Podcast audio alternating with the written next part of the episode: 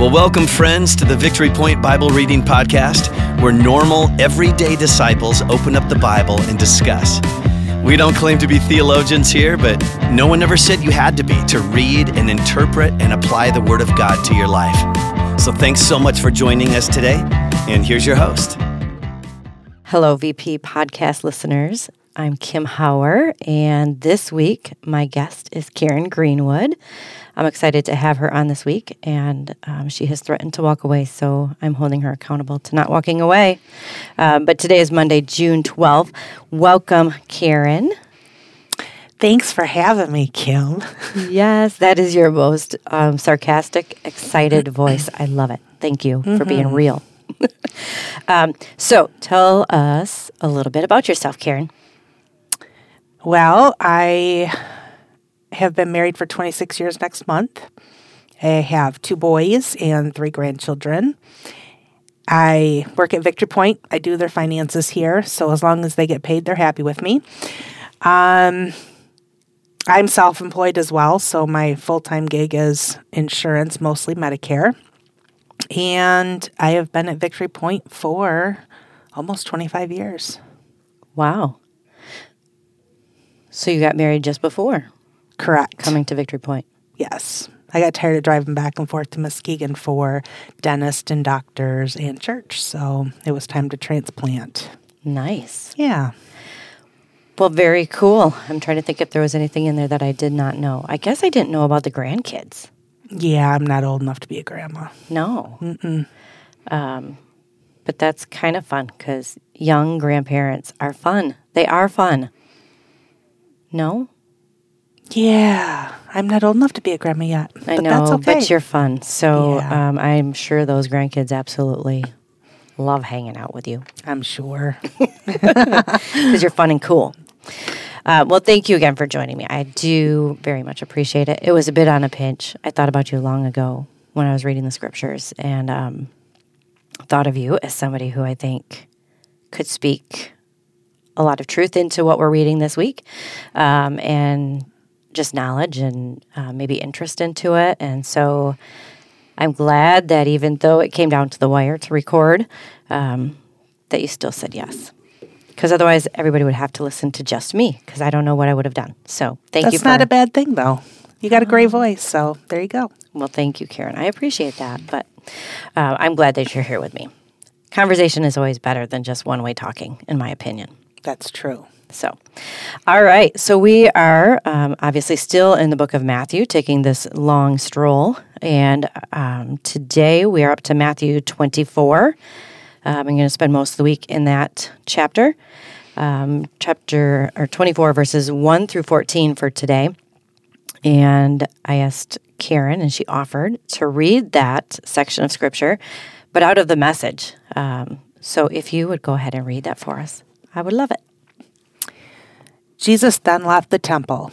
As he walked away, his disciples pointed out how very impressed the temple architecture was. Jesus said, You're not impressed by all this sheer size, are you? The truth of the matter is that there's not a stone in that building that is not going to end up in a pile of rubble. Later, as he was sitting on Mount Olives, his disciples approached and asked him, Tell us, when are these things going to happen? What will be a sign of your coming? that the time is up. Jesus said, Watch out for doomsday deceivers. Many leaders are going to show up with forged identities claiming I am Christ the Messiah. They will deceive a lot of people. When reports come in of wars and rumored wars, keep your head and don't panic. This is routine history. This is no sign of the end. Nation will fight nation, and ruler fight ruler over ruler, over and over again. Famine and earthquakes will occur in various places. This is nothing compared to what is coming. They are going to throw you into the wolves and kill you, everyone hating you because you carry my name. And then going from bad to worst, it will be dog eat dog, everyone at each other's throats, everyone hating each other.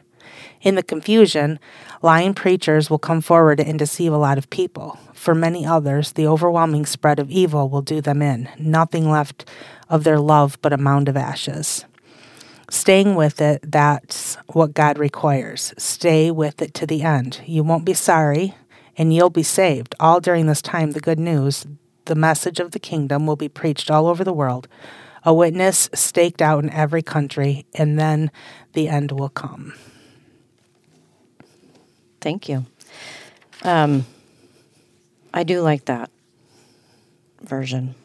After all, I'm not usually a huge fan of the message. It's very poetic, a lot of words, um, but there was a lot in that that I thought just kind of stood out to me when you were reading it, and then as I'm reading it in the NIV along with you, and I thought, boy, that actually does make a whole lot more sense. Mm-hmm.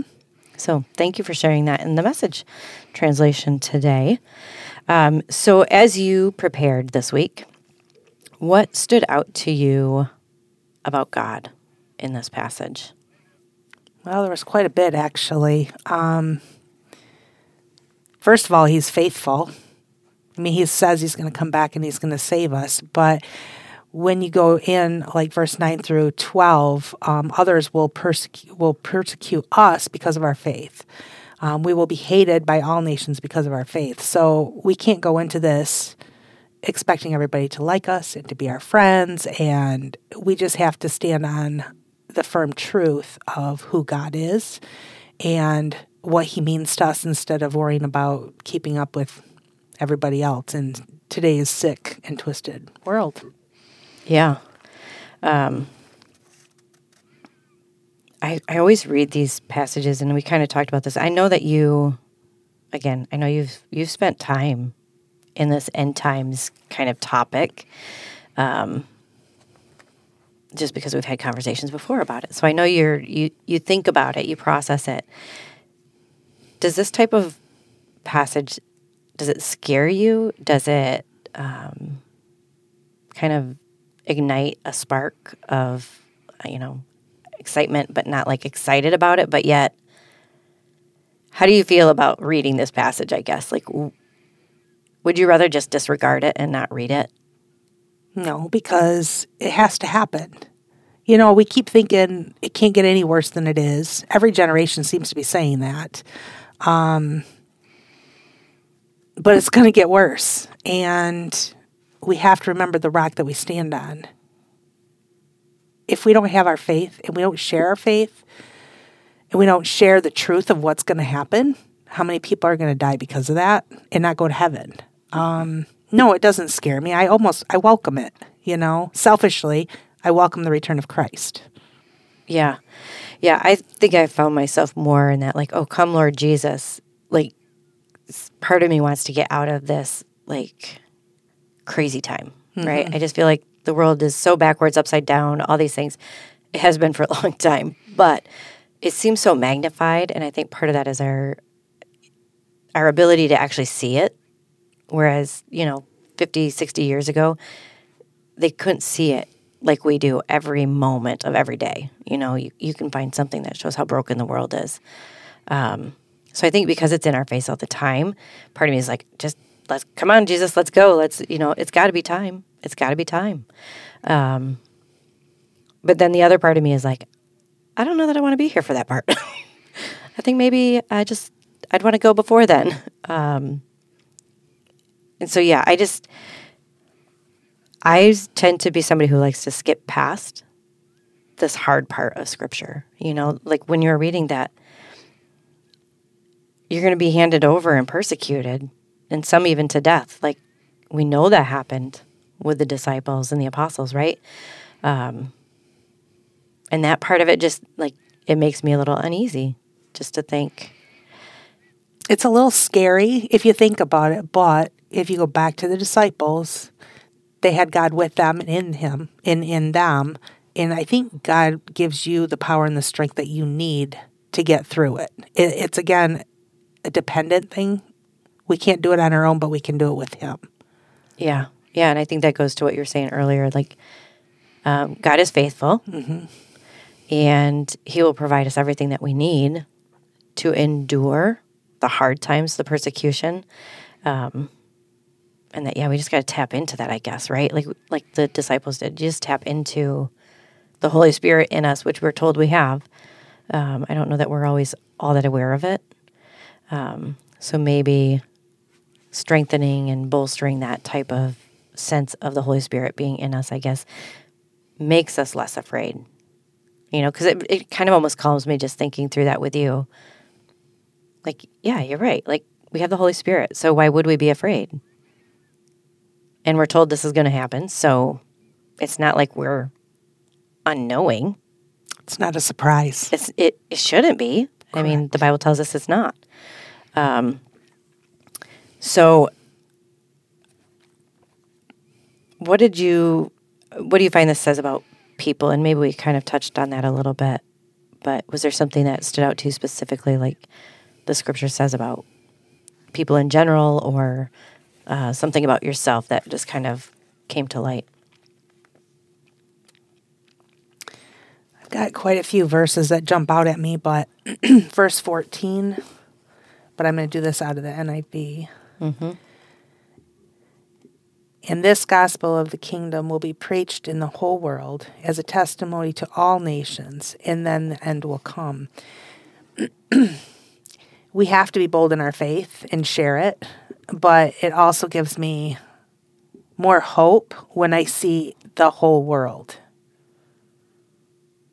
Like it's not just in my neighborhood, it's not just in my city, it's not just in the US, it's the whole world. So I take comfort in knowing that God is going to be faithful and share it. Make sure that it's being shared in the whole world, not just right here in my backyard. Yeah, sometimes it's hard for me to even kind of like fathom the whole world. You know, we live in such our little bubble, right? Like I don't see much outside of West Michigan even. Um, but to think that, I mean, here Jesus is saying the gospel of the kingdom will be preached. Not a question of if it will, if only I have enough, you know, workers to do the job. Um, it's a, like a guarantee. It's, it's going to happen. Mm-hmm. Um, it may take longer than what we think it should uh, to get throughout the whole world, but um, God's timing is always perfect, I guess, in that. So if we're looking for a sign of the end times, you know, to me, that's really more the indicator of is the gospel being preached throughout the whole world? Are there places where the gospel is not reaching? Um, and then, yeah, what is our responsibility to that? But I think even just in our small world, you know, our, our little community, right? There's there's people that don't know. And I would think if someday they come to these type of times, like how unsettling that must be to not know the rock, the foundation, uh, the one who's going to sustain us through all of this hardship. You know, I just think for those people, like how unsettling these times must be, even. You know, just to see things change so quickly. You know, like you just can't get your footing. Um, but as a Christian, we know like we have a footing, we have a foundation, even though everything is crashing around us. Um, we still have that like strong foundation. Mm-hmm. So I'm sure like there's people in our community that are just unsettled and they have no foundation to to stand on, you know. So even just in our little world we can we can bring the good news of God and Jesus to those situations. Um so as we wrap up for the day, is there anything you would add to the end of this day that like is there something that after reading this you can go forward in your day and say this is one thing I could do, or uh, one thing I could tell somebody. Um, yeah, just more of a mission or a sharing. I think it's just being more intentional. Like when you see something that may be small, but it can still be an act of God and sharing it with somebody instead of being timid. Yeah. So, yeah, just sharing. Just actually doing it, Yeah, right? being bold. Being bold, courageous, intentional. Um, and I think that is a good place to end is on verse 13. So just before um, the verse that you read, um, it says, But the one who stands firm to the end will be saved. So there's kind of our marching orders, right? Stand firm, know what you believe, share what you believe, but stand firm and just knowing that all of this is going to happen, but we um, know and trust and believe in the God who will save us from it. and we'll be saved in the end, you know? And let's be courageous and invite others to join us.